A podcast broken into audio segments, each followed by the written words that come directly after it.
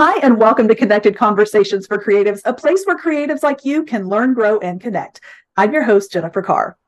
Creativity is not just a solitary act reserved for artists, writers, and performers.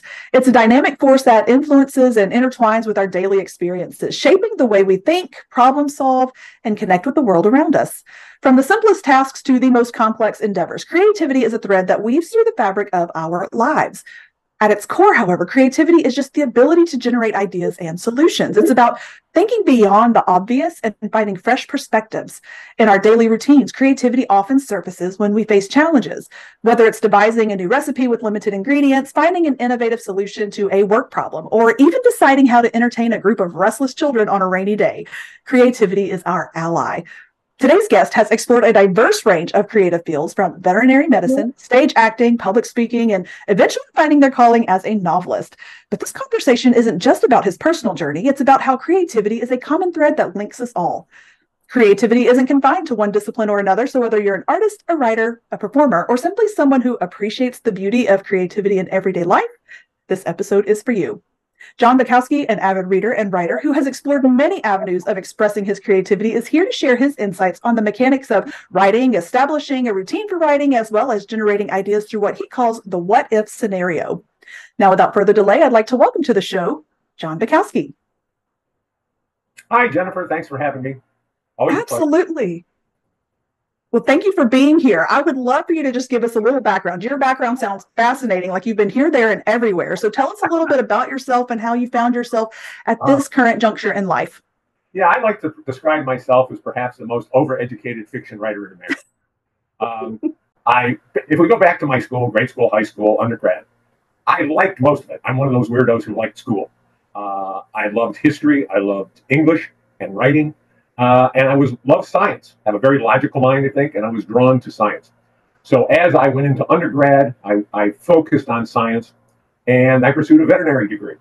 Always loved animals, uh, and uh, I practiced veterinary medicine in southeastern Michigan, the Detroit area, where I grew up, for about uh, seven years. And during that time, a lot of people don't really know, but uh, at least you, you have to think from the veterinarian's perspective. It's a stressful occupation you're seeing lots of people, lots of animals. Uh, there's a risk to your own personal injury as well as you're playing God a lot, which mm-hmm. uh, is hard to take after a while. So I started redirecting my interests toward research.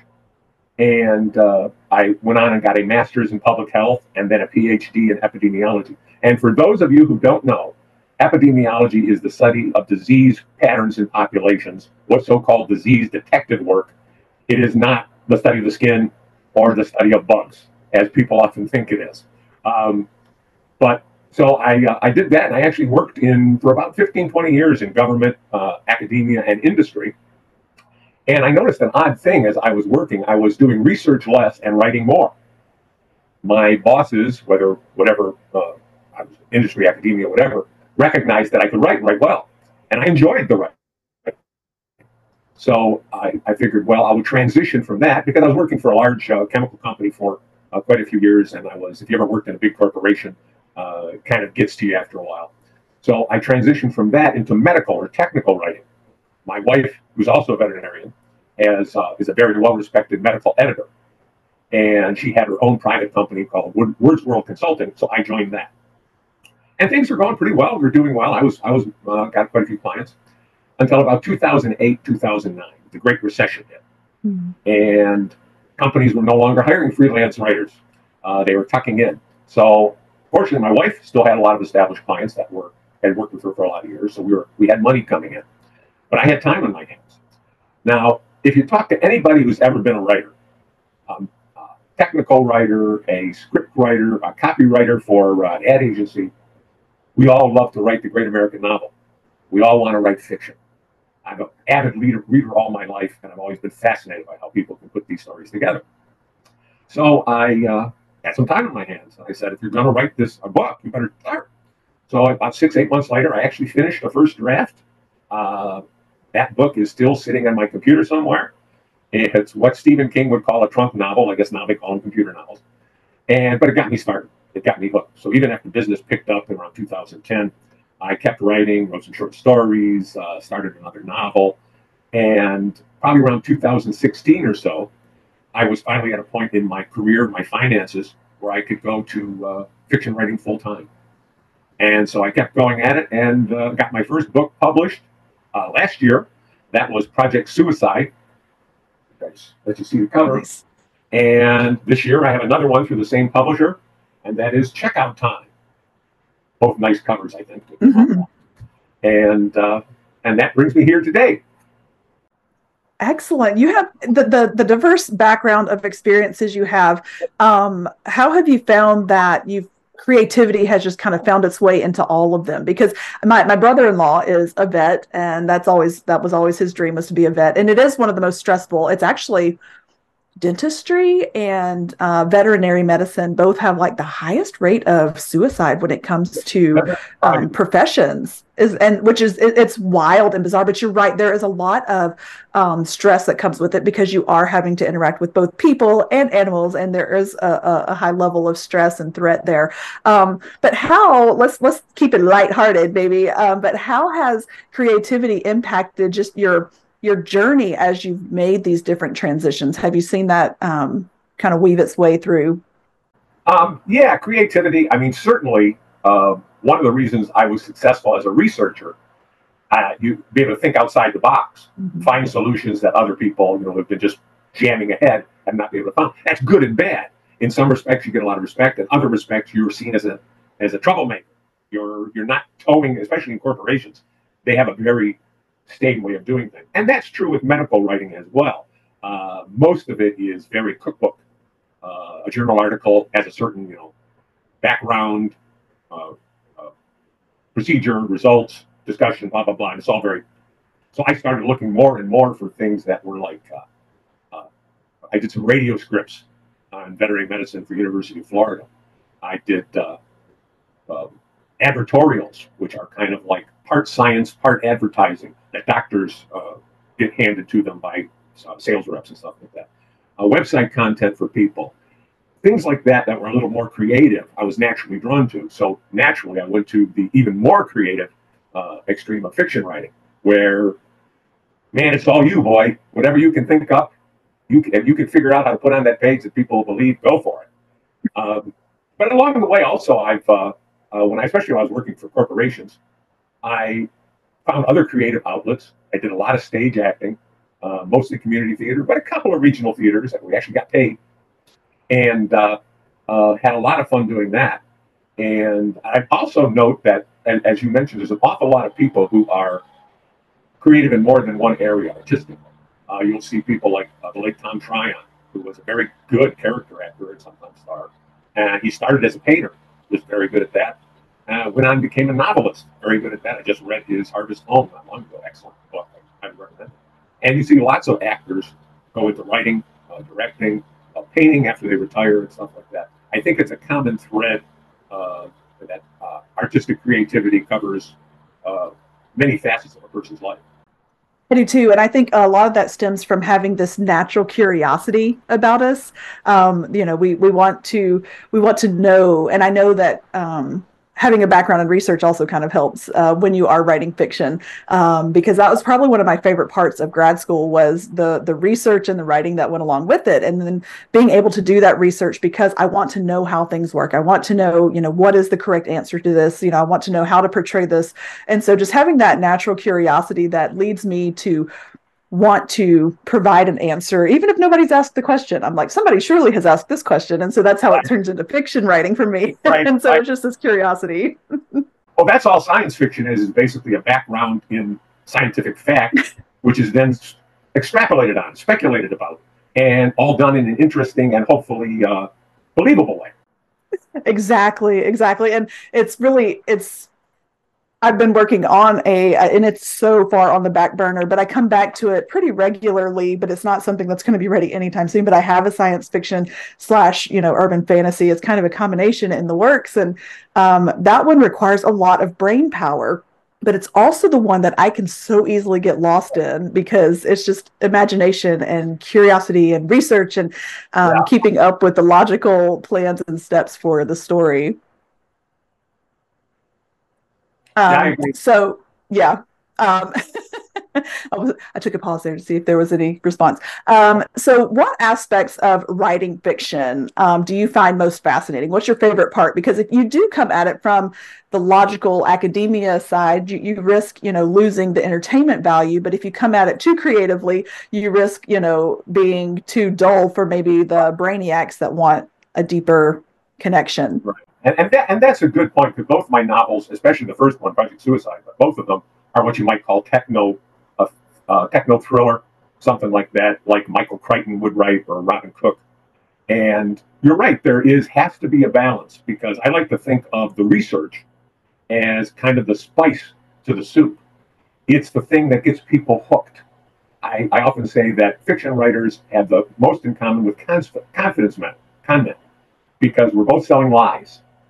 And to get people hooked on a lie, to follow along, there has to be a touch of reality. There has to be a touch of realism. They have to trust you. Um, so you have to bring enough of that in so they say, this guy knows what he's talking about, or, or girl, uh, I'm going to follow along. And later on, when he throws in the BS, I'm going to swallow that too because he's got me hooked. Um, so that's part of the, the fiction writing. Uh, the research is important, but as you say, you can't have so much of it that people roll their eyes and start flipping pages. Uh, and there's a tendency sometimes for writers to do that because you've learned something and you want to pass it on. But you have to remember you're not writing a technical manual. It's not about the research, it's about the characters, what they're struggling with, how their uh, conflicts go, how they're overcoming obstacles to reach the goal. Yes, and I'm I'm one of those readers where, especially if I'm reading, and and when I read, it's I'm reading something that I'm probably you know in some form or fashion familiar with the topic that even in fiction that is happening. And so if there's something that I'm like, well, that's not how that works, you know, it pulls me out of the story, and I'm no longer right. invested in the story. That's a big danger. Yes, exactly. So you have a you have a workshop. You offer a workshop or have created a workshop yeah. um, about using research in fiction. So maybe maybe let's talk about that. I just uh, did that uh, for the first time at the Imaginarium conference in uh, Louisville, Kentucky, uh, in July. And basically, as I said, research is important because it's that spice, it's that book that gets you, it, that gets people to believe you. And there was a time, uh, not that long ago, probably before your time, when research of any kind, certainly when I was in undergraduate and stuff, research was onerous because you had to go to libraries, you had to talk to librarians, which always love to help, by the way. Uh, you had to look through card catalogs, uh, articles, encyclopedias, they were very useful, uh, microfilm and microfiche uh, projectors, and call up people and interview experts, go talk to experts, uh, visit locations. Then the internet was born, and what used to take you days to months now takes hours to days, mm. all at your fingertips. Mm. And so the tendency is to draw a lot of research out there. And when you found out something that got you excited and you want to show how smart you are because you found this, you want to put it on the page. And as we said, that can really draw you out of the reader, out of the story, and make it boring because it's not a technical manual; it's a it's a fiction novel. Uh, so I only have about one, maybe one and a half pages on where to find stuff, you know, Google and other things like that. And the rest of it is, is what to put in and what to leave out, which is mm. even most important, I think. So that's what most of I, I, I talk about in uh, in that workshop. I'm always reminded of my father who passed away about 25 years ago. Uh, he wasn't an educated man. He had to drop out of high school for uh, to work during the Depression.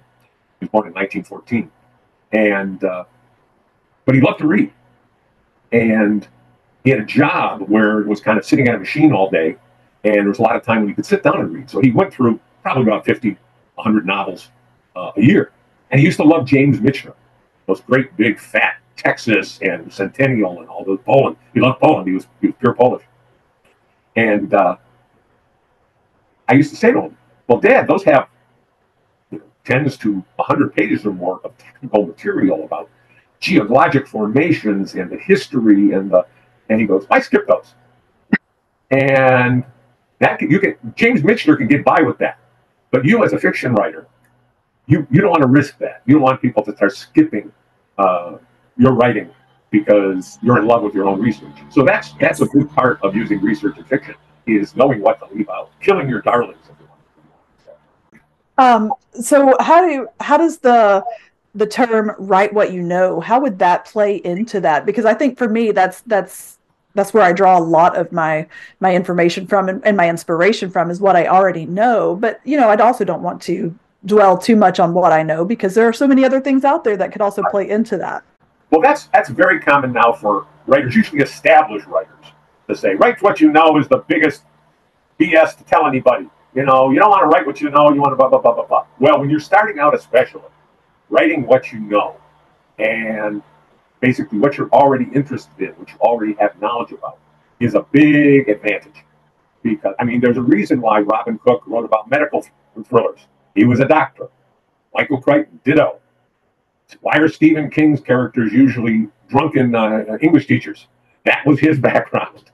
Um, when you write what you know, uh, you bring an automatic authenticity to the writing. You don't get these moments where people go, hey, that's not how that works. What you hopefully get is, wow, I never know that worked that way. I'm, I'm seeing behind the scenes in something. I, am an insider now. And Write What You Know, uh, that's what Write What You Know gives you. My first novel, Project Suicide, which is about a, how a cure for Alzheimer's is perverted into an assassination drug.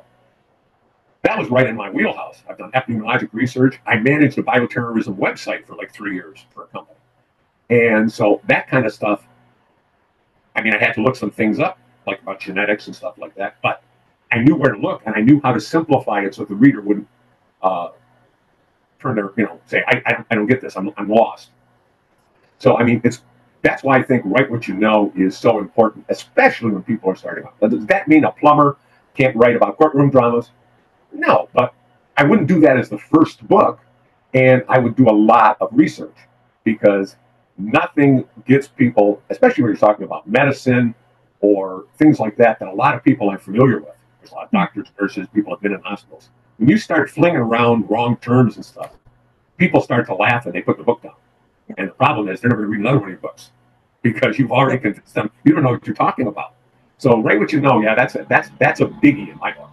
I agree. I and, and you know that's it's so much easier and, and, you're you're more comfortable as a writer when you're writing those things but you can also you know even if it's something that you know you can even collaborate with other authors writers people from you know my background is psychology so other psychologists counselors therapists those kinds of things um, you know you can collaborate with other people which i think is something that um, that you tout as very important when it comes to the arts community is is collaborating and supporting each other as opposed to competing with one another so let's talk about that and how artists and community go hand in hand yeah, I, I think they do. Talk about artists working together rather than competing each other. It, with the written word, that's kind of what happened. Mm-hmm. Uh, you know, I've done a lot of acting, and anybody will tell you, any actor who's worth his salt will tell you no matter how good they are. It starts with the script. I cannot make the words up. I can change inflection, intention. I can even play around with punctuation to make my point. Uh, but the writer is where it starts. Any, any, if you think of any great movie uh, or any sitcom that you even like, it's all about the writing. They are they are the start. And I mean, we, we they just dealt with the actors' strike or the writers' strike in Hollywood, and the actors went out on strike too. I think part of that was to show of solidarity, yeah. but part of it was real realism. I can't do my craft if you guys aren't writing. Um, I have I, I have been involved with many uh, old standards in community theater, things like uh, uh, the Crucible and uh, Our Town and Harvey and different different things. It's all great writing, but I've also been involved with some uh, amateur productions that have uh, unproduced plays being done for the first time. And if it's flat, if the writing is flat and you can't change it as an actor, it's difficult to make it enter- entertaining. I mean, you can do gestures, you can change inflection, like I said, try to ground ground your character in uh, intentions that are that that fit their objectives. But there's only so much you can do. So I think right now that's that's what happens, and you see an awful lot of uh, writers who are very good to become directors. People like Michael Mann and uh, uh, Quentin Tarantino, for example. They they uh, a lot of actors who become writers, like we talked about Tom Tryon. Uh, I think there's an awful lot of interaction that way.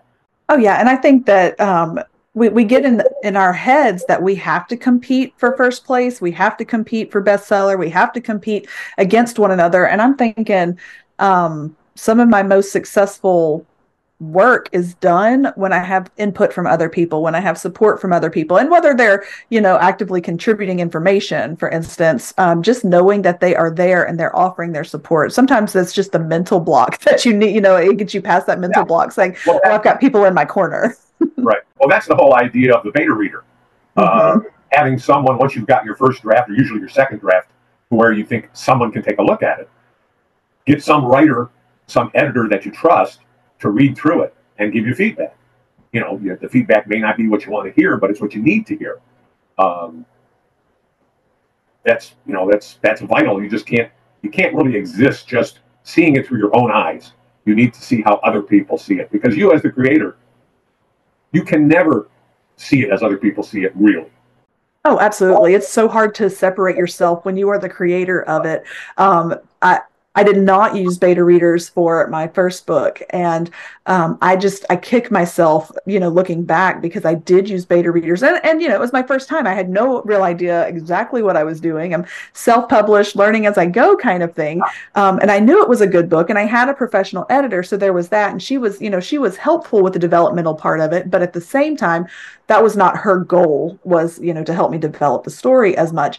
And so my second book i did use beta readers. And let me tell you it was it was like not only had i learned from the first writing experience but also just to have that feedback from multiple different people uh, including um, I, I, changed editors as well who who took on part of the developmental um, editing role but it was just it was so much better and and it makes me a better writer just to have that collaboration. And that's not even like a professional level because you're talking just everyday readers who want to read the story and give feedback and so that is so useful. So what does your did you use beta readers for one or both of your books and and what does yeah, that process I, look like for I you? for, for, both of the books and especially i got some uh, feedback on the beginnings of both books from some established writers at conferences where you get the 10 pages and stuff. Because the beginning is really the most important because what are people going to go by? If they don't know you as a, if you're Stephen King, oh yeah, they may just grab the book.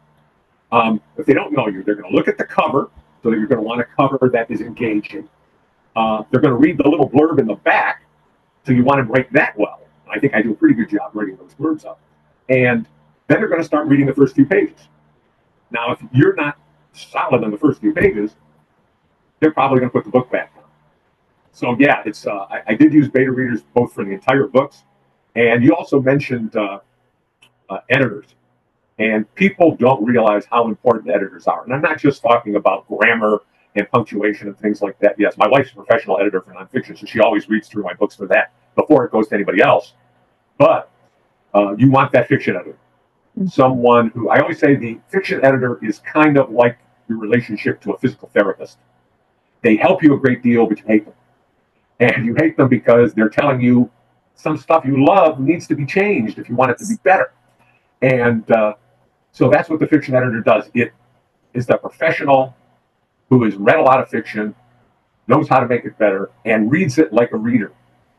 You know, knows where the reader's going to say, you know, this is a wonderful description, but it goes on for a page and a half right when you're getting rolling in your in your climax. You want to you, you don't want that to be. You don't want it to pull people out of the out of the story and things like that. And I would say uh, the, the fiction editor that I worked with at uh, Pathfinder, which is my publisher, uh, he is he's excellent. A guy named uh, Doug Watchover, I believe, and uh, he's uh, he's excellent. And I probably take 85, 90 percent of his suggestions. Um, and and an editor is the one thing that I will I will tout louder than anything. And I've said it over and over again, like probably every other episode you hear me say, you know, if there's one thing that I will tell authors of any level, like get to working with a good editor, someone who will do your work justice, but it will also remain looking like your work. You know, that they're not going to try to imprint their their um, right. writing style and that kind of thing on your work, but will also be honest with you and help you. Like your mom is probably not going to be your most um, effective editor. You know what I mean? Now, I am lucky and, and blessed in the sense that my sister is my editor, but that's a slightly different relationship because siblings are not afraid to tell you when you've done something wrong. Absolutely. That's my son, my critics are my, my siblings. But, uh, but yeah, you're, you're right. That goes with beta readers too. You, I always tell people if they're going to do a beta read, I say, I really liked it or I, I didn't like it. Don't help me. Tell me why. Yes. And tell me exactly what you think.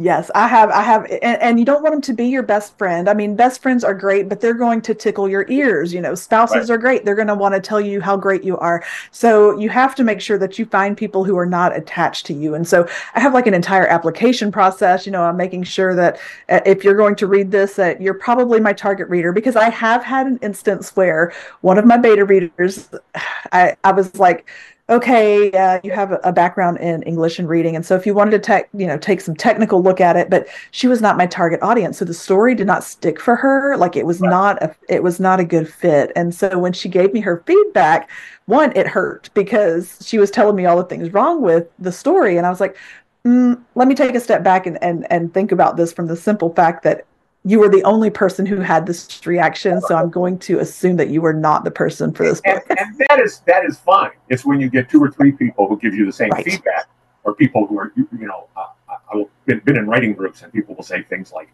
"This isn't my genre," but well, when you start with "This isn't my genre," you automatically are saying, "I'm gonna I'm gonna take what you're saying with less with a grain of salt." Because you're not the kind of reader that I go to. Exactly. And but I do I will say that those beta readers have been game changers because in with my with my second book, um, those beta readers gave me information one that I was already thinking myself. I just needed somebody to give me the kick in the pants to be like, just do the work and fix this. Um, because it was it wasn't just me that had picked up on it. Other people had seen it too. And so I was like, okay, fine. Um, you know, so they that's an excellent um, a source of collaboration is working with those beta readers and um, do you have? How do you choose yours? How do you how do you go through that process? Well, that, I have one that's been a long-standing friend from many writers' conferences that I use just about all the time. And my wife gives me feedback as well because she's a fiction reader, even though she's a nonfiction editor. Um, I have some trusted authors that I can send like 10 pages to um, that uh, they will especially, especially help with the tough spot or with uh, um, the, the, opening. And uh, then you're, you're on the lookout for people. You know, you're talking to somebody at a conference and they seem to click with you as far as the types of books you like to read and stuff. And you say, hey, would you know, would you be interested in reading a, chapter or reading uh, uh, the opening or reading the whole book potentially? Nice. Um, you've mentioned writing conferences several times. What's your favorite one and what, that you would recommend? Well, there's there's a couple that I've go to uh, over the past several years. One of them is the Imaginarium Conference in uh, uh, Louisville, Kentucky and that is kind of a real eclectic mix. It's got game designers and actors and writer, fiction writers and screenwriters and uh, people doing independent films all come together, including people in costume and stuff like that. So it's kind of a fun couple of days. And there's another one that's also a Midwestern one called Midwest Writers Workshop in Muncie, Indiana, at Ball State. And that's a very good, I've gotten a lot of good feedback and stuff there. There are bigger conferences. I've been to uh, Thriller Fest in uh, New York City a few years ago, and uh, that was that was very interesting. You hear you hear from a lot of a good uh, information from very high powered writers, people who are are, are uh, got to pet my dog here for a minute, who are uh, uh, you know best selling authors or work in the uh, television industry and things like that. So that was very good. There's also a thing called uh, Bouchercon, which is for thriller writers. Uh, that changes locations, I think, every year. Uh, Killer Nashville, things like that. So there's lots of conferences out there. Uh, but the thing I think people should remember, although conferences are very good, you get good feedback, you get good uh, recharge your batteries kind of things. I had somebody say at a conference, you know, conferences are great, you guys should really be home writing you know, there's there are there are people who do so much writing groups and conferences and stuff that they don't write, mm-hmm. and so you have to have to take that into consideration. Uh, you know, it's one thing to recharge your batteries; it's another to make that your entertainment and your it, replacement for your writing. Yeah, you, you you do it to feel productive, and you're not being productive at all. Right, and, uh, right. Yeah. And a lot of people will say, "I go to conferences, you know, have time to write." It's like, I can't really write in a situation like that. You know, I, I write at home in my writing space. All right, well let's let's talk about that. You're sitting there at home writing. What kind of like how do you how do you maintain your productivity as a writer, and what routines and practices do you use when you are sitting in your writing space? Right. Well, the yeah idea is, uh, and I've heard many people say this, Stephen King among others. There's two things you need to do if you want to be a fiction writer. You got to read a lot, and you got to write a lot. So there's no excuse for not writing every day or almost every day. That may, you may only get a chance to do a couple hundred words. Uh, you may have a good day and do like 1,200 words. And some people set themselves a word goal. I try to do 500 words, whatever. Some people say I, I, I'm trying to write for an hour, hour and a half, two hours. And it's hard. People get the impression that writers go off to a mountain cabin and write day and night for a month and come back with this bestseller. I don't know many people who can write that long and be productive. I'm, I'm an hour or two, and I need to uh, switch to a marketing thing or uh, submitting short stories or doing something like that. Um, some people, Stephen King says he does three hours, and he writes 2,000 words in that three hours. But that's Stephen King. Um, so again, it's it's it's. I've also heard people say they don't believe in writer's block because there's no such thing as plumber's block. And even if you're not feeling it that day, just start writing. Um, they always say the the real work is revising anyway. So you get stuff on the page that you can then make better later on. And it's hard to do, and I've fallen victim of that. You go off and do something else because you just can't think of anything right now. Um, but I've also had things where I said, you know, I've been working on this for two years. I'm just going to punish through and get the last 20,000 words done and then come back to it and revise it. And it's actually turned out quite well. Uh, so there's, uh, I guess, don't get discouraged when something like writer's block hits you, but try to power through it. I think that's good advice because a lot of times, um, I writer's block for me is real, but that's and it's in a in the sense that I have so many other obligations. You know, I'm, I'm a homeschooling mom and I'm a wife and I have, you know, podcast and author stuff and, and, and all these things, different hats that I wear, um, you know, and I, and I teach during the week. And so it's, it's one of those situations where my brain's maybe it's more distraction than writer's block. And so sitting down and being able to focus on the creative side of writing is sometimes hard. So I think for me, a lot of times what I end up doing is I write something, even if it's not my creative stuff. So whether right. I'm writing, you know, a research something or a podcast something or a plan something, just to move my brain and get it focused. Because sometimes it's just like I'm weaving in and off the track, and I've just got to get right back on it. So sometimes right. it just requires me to sit and even if you're doing something like keeping a daily journal. Yeah. Uh, I say to people, you know, write, but not like texts. You know, I don't consider that really creative writing, but like journal writing, you know, that's creative noodling an idea for a short story, that kind of stuff, uh, mind mapping. That's all creative writing, and you just got to make time for it. Uh, I remember reading about Stephen King. He uh, he's one of my my influences. My three big influences are Hemingway, uh, Elmore Leonard, and Stephen King. I think you learn something specific from each of those. Um, but Stephen King would, in his early days, he was teaching, and he was working nights at a laundromat to make ends meet. And he would come home at like one in the morning and they were living in a trailer. And he would sit in the furnace room of the trailer with stuff on his on his lap, a typewriter or a pen, and he would write after all of that. So, he, you know, he made time for it.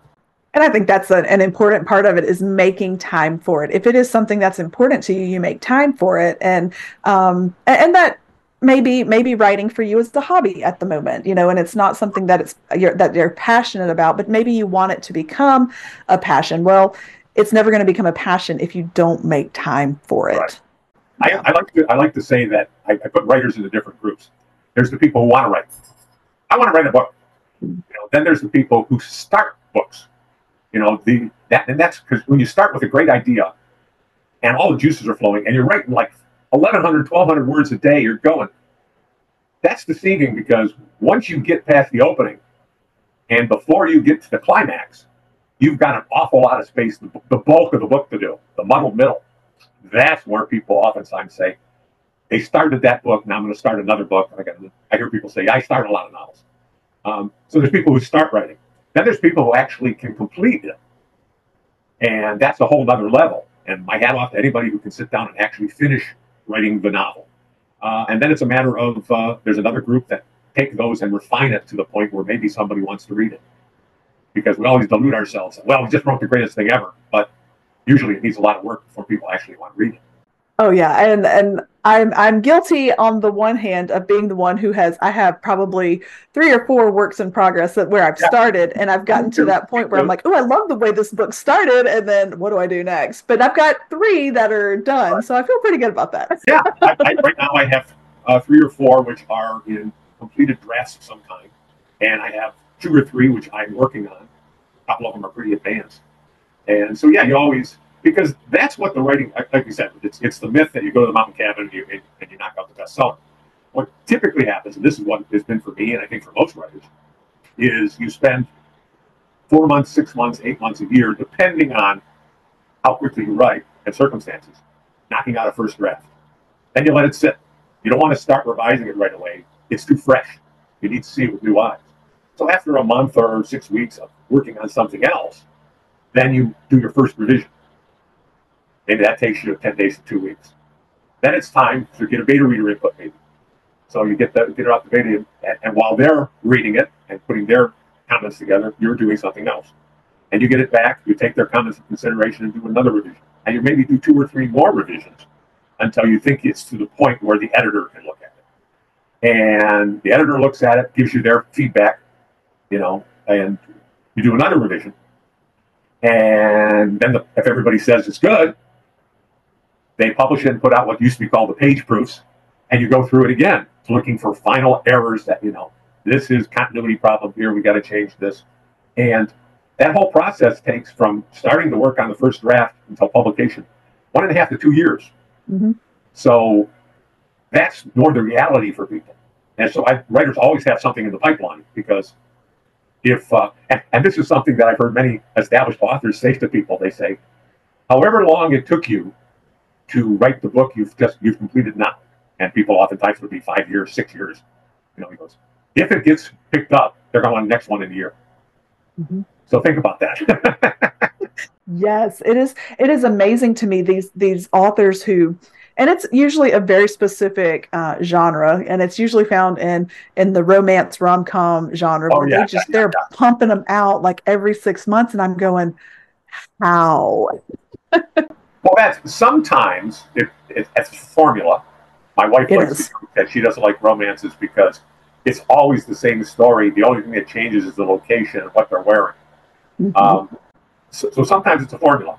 And sometimes with established writers like Patterson and stuff like that, they're not even writing them anymore. They have, uh, want to call them ghost writers, whatever. They have other people writing them in their style. And then they maybe spend a couple of weeks going through it and say, change this, that, this is more how I would do it, blah, blah, blah. And so, yeah, when you do that, you can have, you can turn out two, three novels a year.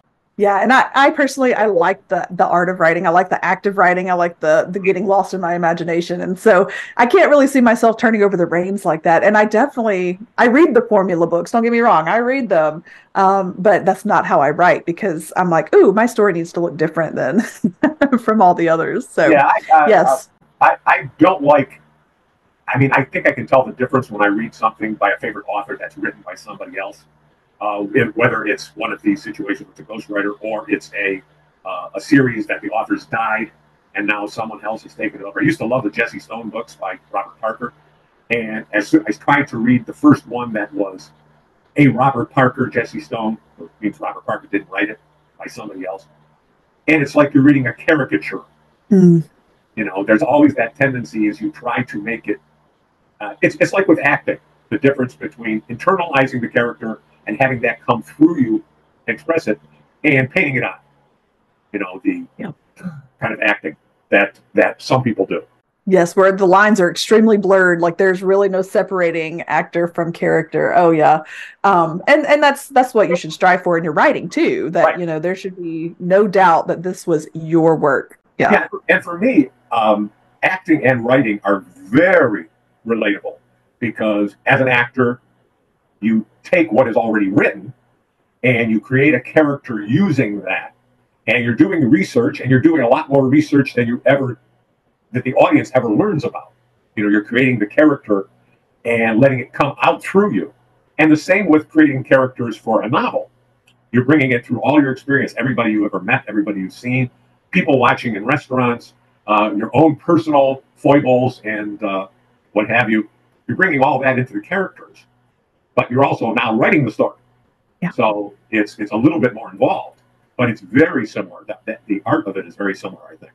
I think so too. And I think developing characters is probably one of my favorite parts of writing, yeah. which is funny because I have all these character ideas and and it's usually my stories always start with characters. I mean, people are a big deal for me. That's that's again psychology is what i studied was people and their behavior and and why they do the things they do their motivations and that kind of thing. So um, i've always loved developing characters and whether or not i use them in a story i don't know. Um, but they always have a backstory they always exist. And so that is that's an aspect of storytelling and writing that i could just go on and on and on about. Is there is there a, an aspect of writing that you could just it captivates you to the point where you could just talk about it endlessly? Yeah i, I think uh, certainly that characters and the relationship between acting and writing, that kind of stuff. But also uh, the what if. Uh, the what if are only limited by your imagination. And, you know, people, I, I, I like to say, uh, people like Stephen King always amaze me because one of my greatest examples of taking the what if and just going and going and going with it is, is the Green Mile. You know, what if there's a guy who's 108 years old and we're telling it in flashback what if he used to be a guard at death row? What if a magical guy comes into death row charged with a murder who is actually trying to help? And you go on and on. And what if this guy, uh, what if the warden's wife has has uh, brain cancer so that this guy is needed for, and if you can do that, go on and on and on, well past most writers would stop. They say, I've got enough for this one. And bring that all together so it makes sense, like Stephen King does. That's really fascinating. You know, the I used I used a lot of what if in my project suicide that I came up and I came up with the idea for that about the suicide drug uh, from a cure for Alzheimer's. I was visiting my father-in-law every week. Uh, he passed away you know, about five years ago, I guess, and I was visiting him every week. And uh, he was struggling with dementia. It wasn't like Alzheimer's; it wasn't that severe, but you know he wouldn't know what time it is. He couldn't tell by looking outside that it was daytime and not nighttime, that kind of thing. And uh, I thought, boy, that's that's really a terrible thing and I knew they were working on a cure. And I said, well, what if they came up with a cure? But what if it had a side effect? And now you get going with what ifs, and you say, okay, what would this side effect be? Well, what if, as your sense of self came back, it worked on a gene for self preservation at the same time? That was the side effect. So a self loathing came with it. So you would want to kill yourself while you were coming back to your realization of what was your life around you. And then the big what if was, what if you gave it to a person who didn't have dementia? They would still want to kill themselves. Wouldn't that be a great assassination drug? I mean, you are completely removed from it as the assassin. They did it to themselves. How can you be suspected?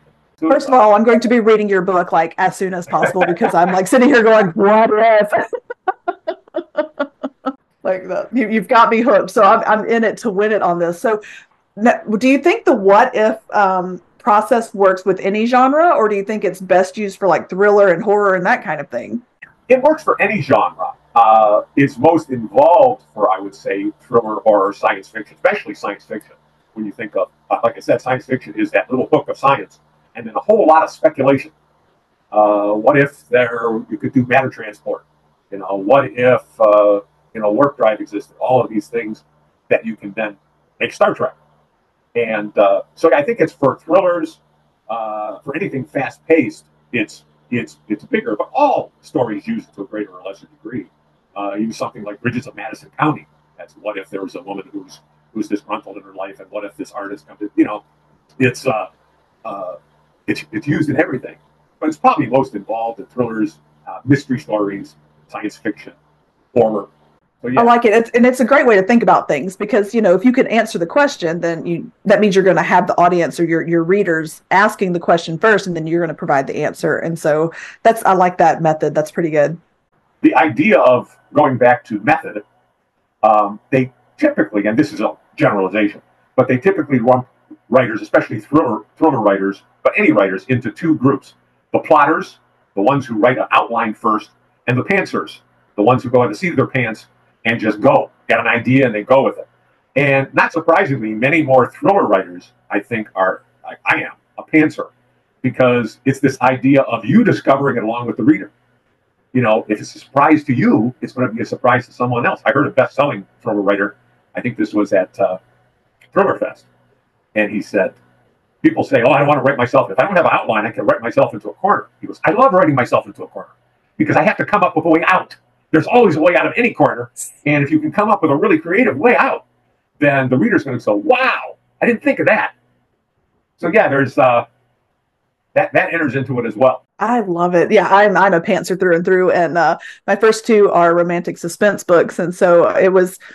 I asked that question a lot. What without actually asking that question? Like that was just the way my brain processed the story. Was like there were questions right. that I needed answering, but but that's technically what you're doing is saying, okay, what if or how does you know asking the questions and then answering them. That is a very good way to write a good suspense or a thriller and that kind of thing. Um, I said going along with the what if there was a there was a kind of a big what if for my second book, Checkout Time, which is which is about a, uh, a arsonist extortionist who's looking to make money from uh, uh, hotels, hotel chain.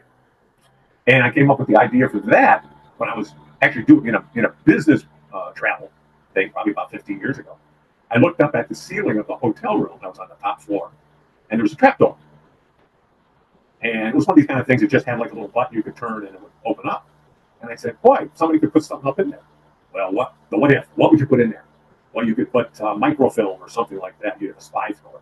You could put mob money, and you have the man who has the money suddenly fall at his feet one day, and like, wow, now he's going to be pursued by the mob, whatever. My bent was to say, put a bomb in there. I grew up, I was a bit of a pyro. I loved uh, firecrackers. I loved making my own gunpowder, all that stuff. Anything that would boom or burn, I loved. It. and uh, so you put a bomb up there. Well, why? What if? Well, what if the bomb was there as a message? Pay me money, or I'm going to keep doing this. And that was the genesis of uh, checkout time. That's awesome. I that is ask questions and answer them. I mean, that's that's what your audience is doing anyway. When they pick up the book, they're they're like, you know, even if it's a romance, you know, it's like, oh, will they or won't they? You know, will second yeah. chance or the end of it? You know, so always ask the question and then answer it, and and that's that's how you write a story usually. And right. so if you get stuck, ask a question. right. Exactly. Okay, so we are at the portion of the show where it is open floor. Anything else? What do you want to talk about? You you name the topic. Okay. Well, uh, anything else? What, what, what have we gone over so far? I've got some notes here. Let's let's go back to, to research. We talked about old school where you used to have to, you know, go and talk to people and stuff like that. And, and Google and Google Maps and all those things have kind of made that a lot easier.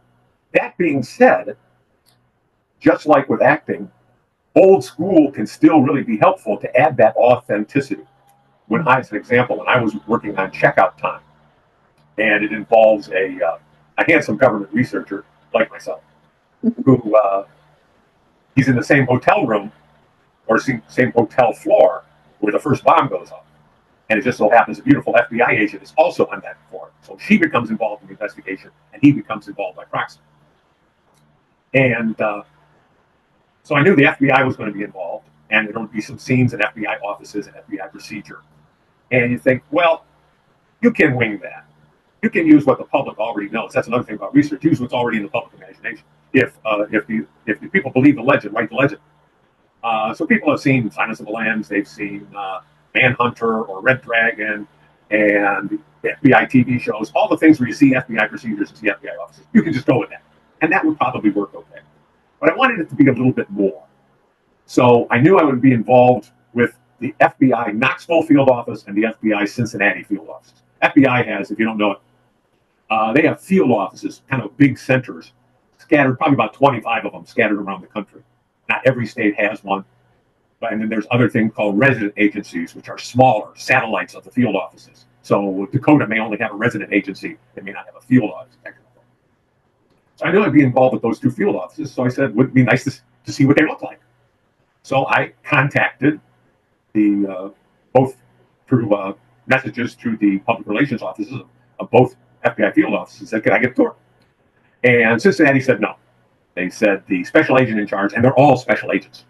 It's not you're an FBI agent and you're a special FBI agent. You're a special agent, you're a special agent in charge, you're the assistant special agent in charge, like that. And they decide if you if someone can come and see the facility, and they said no. And Knoxville said, sure, when do you want to do it? I don't know if it's because Southerners are more uh, uh, uh, accommodating. So. I said, I, I, set it up probably, I think it was on 2018 or something like that. Uh, and I got a one hour guided tour of the Knoxville one summer for the Knoxville FBI field office. Met the special agent in charge. Very nice uh, lady who uh, shook my hand. And I'm sure if she tried a little harder, I would grimace. Because she she had a grip. Um, got to speak with the armorer about weapons. Got to see all four floors that they use, or actually uh, five floors, but one of them they weren't using was for storage.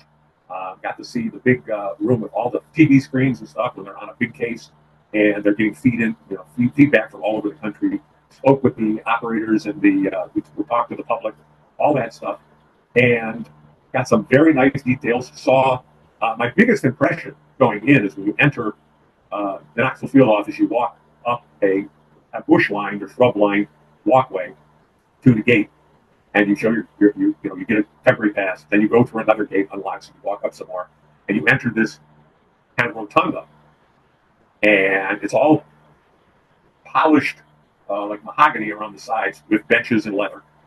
And on the floor there is a tile uh, marble mosaic of the FBI seal. And on this wall, there's the Wall of Heroes, where they have a TV screen with all the agents who have died. That's really impressive. You feel the pomp and circumstance of the FBI when you come into that room. And so little details like that went into checkout time. And again, not a lot, just enough to give that feeling of this guy really knows what he's talking about. Yeah, it adds legitimacy to it. Absolutely. Yeah. And and and if you don't know what you're talking about, like a quick Google will tell you most anything you need right. to know. So, like, if, if you really want to add that extra something, know right. what you're saying. you know, for example, a lot of people write stuff about uh, about firearms. They're writing a thriller. They're writing a uh, mm-hmm. military drama, what have you. And there's an awful lot of people who know about firearms. And if you don't, instead of writing something stupid like Stephen King does, I, I love his writing, but he'll do stupid things like he'll say uh, he he clicked the safety off his Glock. Glocks don't have a manual safety he, he screwed, he, he shoved the silencer on his revolver. You can't use a silencer on a revolver. Go talk to somebody at a gun shop. They love to talk guns. You know, go go to a gun shop, go to a gun show, uh, you know, something like that. You know, you, instead of making your writing sound silly, give them that feeling that you actually know what you're talking about. Yes, use it as an opportunity even to educate your reader. And, again, that education is great, and that's one thing I like about Michael Crichton, and I try to put in my books. But again, you have to realize that you're not there to educate; you're there to entertain. It's a thriller, and it's not about the research; it's about the characters and the trials and tribulations they're going through. And that's where I think Michener gets it wrong sometimes, and Michael Crichton usually gets it right. There's just enough education that you, yes. a lot of it's really neat. Yes, I agree. My dad was a police officer for um, several years when I was much younger, and so and he is he is a gun aficionado, and now he's the chaplain for the police department in the city oh, they live in, and so um, you know he's I've got I've got my resource there, and so in my second book, the main one of the main characters he's the sheriff of a small town. And i was like i need to know if you were to walk in on a hostage situation how are you going to take this guy down? And so he you know told me all these things and exactly how you would you're not just going to walk in and be like drop the gun. You know there there there's a nuance yeah. to it. And i was like what's your writing what, my scene. matter? Exactly. Yes. I, I i've written a book which is like in the third draft and it's what i call pre pre-apocalyptic. It's not it's not after the apocalypse is how does it start? And I've titled it not with a whimper because you know how, how the world end not with a bang but with a whimper. Well, mine's not with a whimper. You know, it's going to be this series of events, and I might I might try to publish it at some point. Um, but it's kind of sprawling. There's a whole different things that interact to cause this to happen. And one of the things in there is there's a terrorist attack from a small plane. And I wanted some realistic, you know, how does it sound when you're in a plane, what goes on. So fortunately, my brother-in-law is a private pilot, and he has the same kind of plane I put in the book. So I said to him, "What happens when you're taxiing? What does it sound like going back and forth to the?" Uh, and and he gave me a bunch of sample dialogue when they're talking to uh, pilots getting ready to take off and stuff like that. And uh, he also read through the sections that were technical and told me, "Well, this you couldn't do this." Blah, blah, blah. So it's things like that. It's old school, but and even when you don't include stuff, the fact that you did the research, it's like doing a character biography in acting. The fact that you did the research shows up in the writing, even though you don't put the details in. 100%. I think, and I think that is um, something that is so easy to do because, you know, like like we said, there is the old school way. Like we did use encyclopedias when I was in school. Like that was how you did your research and your card catalogs and that kind of thing. It wasn't until I was in high school when they really went digital with all um, the, the, Dewey Decimal System became no longer those cute little cards. And so, um, you know, being able to just log on and say, what would it look like if for instance, I have a tour of the Washington Cathedral in my, in my first book. And so I've been there, but it's been so long. So I took a video walking tour through the cathedral, you know, so, yeah. so simple, but it also helped me to connect emotionally. And therefore I know that it was in my writing as well. Right. And, you know, it's, it's so much just like things like, like using a Google Maps or uh, yes. MapQuest global view of a location that you want, you, you want to talk about. What are the street names? What businesses are nearby? How much tree cover is there? You know, and not many people will know the area well enough that they're going to say, wait a minute, that's not the case. But even if they don't, it's going to come through that, wow, this is this is something this guy knows about. Yes. And and why wouldn't you want to look like even if you're not an expert, you are the author, therefore you need to look right. like the expert because you are conveying an inf- information and message let's tell listeners how they can connect with you and your work because I need to know exactly where to go pick up your first book, like yesterday. Okay, great. Um, my you can find links to just about everything on my website, which is uh, thrillerjohnb.net. So it's just thriller John B J O H N B, my last name or my first name, B.net. You can get the easiest way to get to both Project Suicide and Checkout Times are available on Amazon. They're available at Barnes and Noble. Uh, they're distributed by uh a large distributor, so there's any, any place you wanted to get them, they could order them.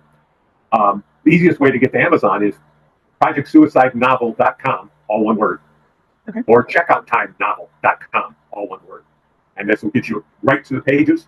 Um, you can order them. They're available on Kindle, which is very reasonable, uh, and paperback and hardcover. So, uh, so yeah, that's that's the easiest way to do that. Very good. And, and are you on social media? Uh, social media, yeah, Facebook. You can find me on Facebook. Follow me on Facebook. Uh, I don't use Twitter as much. Uh, I'm old school because you know Twitter is just little tiny driblets. But I am on Twitter at uh, at I think it's at Jabucow 2000 and I can't remember. Anyway, but you can find me. There's my name on Twitter. You can, you can pick me. Okay, yeah, well, and I'll make sure that all of that's in the show notes so that it's just easy as a click and they can find you on all of the platforms and, and, and links directly to your books. And anybody out there has a book club or something like that in the Midwest, Eastern Tennessee. I'm in Ohio a lot. I'm in Eastern Tennessee a lot. Uh, uh, be glad to come and, and speak with you. Uh, either my books. I've had a couple of uh, book clubs do some of my books, and they've been very pleased with them. So that's very cool. That's a really cool offer too to be able to say, "Hey, you can call me up and I'll come talk about my books and just books in could, general." Or we could do it virtual, like we, we're doing here. Yeah, that's awesome. Okay, what is one piece of advice or encouragement that if listeners hear nothing else, you want them to walk away with? Anybody who wants to write, write. Um, like I said, you've got to. There's two things you got to do. You got to read a lot because reading fiction, especially in the genre you want to write in, but reading in general is the way you learn. Uh, Stephen King likes to say that writing can be learned, it can't be taught. And one of the ways you do that is you learn how people who are good at writing do it and learn to read like a writer. And you got to write a lot. You know, like you say, there's no such thing as plumber's block. If uh, plumber doesn't feel like going to work, he still goes to work. Uh, you don't really feel like writing, try to write something. Uh, some days are going to be better than others. But uh, don't get discouraged. That's easy to do. There's a lot of rejection. A lot and lots and lots and lots. It's all rejection, basically. It's like acting. It's all rejection with an occasional glimmer or nugget.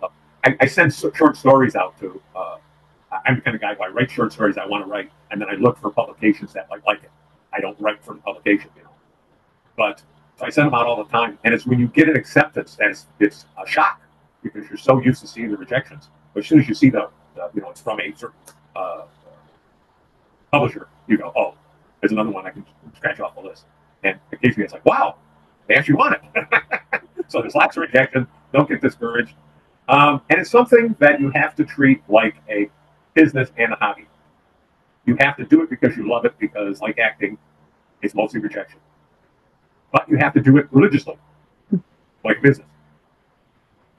And when you do get something published, you have to market it because the publisher never does it for you. Oh my goodness. And that is a whole nother like we could spend a whole nother hour talking Oh, yeah. about how to Yeah. market and how to get and maybe we should schedule that. I think we should make that happen too. But like it we could I'm spend forever. sure I know how. You know, it's- Me neither. But you know, I'm always looking for somebody to be like, okay, I've tried this. What have you tried and has it worked? Right. Yeah. oh my goodness. Well, John, thank you so much for being here today and hanging out with me. And I, I Well, look forward to like I am yeah, I am picking up your book like as soon it will probably be this weekend when I get to sit down and read again, but I am that is at the top of my list now. Great. Appreciate it. And uh, also, if anybody out there, if you like somebody's writing, leave an Amazon review. Yes. Uh, we, we, thrive on reviews. Yes. They, they mean a lot more than people know. Not only do people buy the books based on the review, how Amazon places it in their marketing depends on the review and the number of views and quality reviews. So it's very important. Absolutely. Even if it's, you know, hey, this was a great book, like just to Yeah. let us know, to let Amazon know, hey, I picked it up and it's worth continuing to Give advertise and sell. and two, and, and two lines. Anybody can do that. It takes five minutes. Yes. Yes. And it's not us wanting to know how much you love us. I mean, even if it's a negative review, I mean, I, I don't want to see it, but leave one. Right. Absolutely. Well, thank you so much. And I hope you have a fantastic rest of your day. You too. Thank you.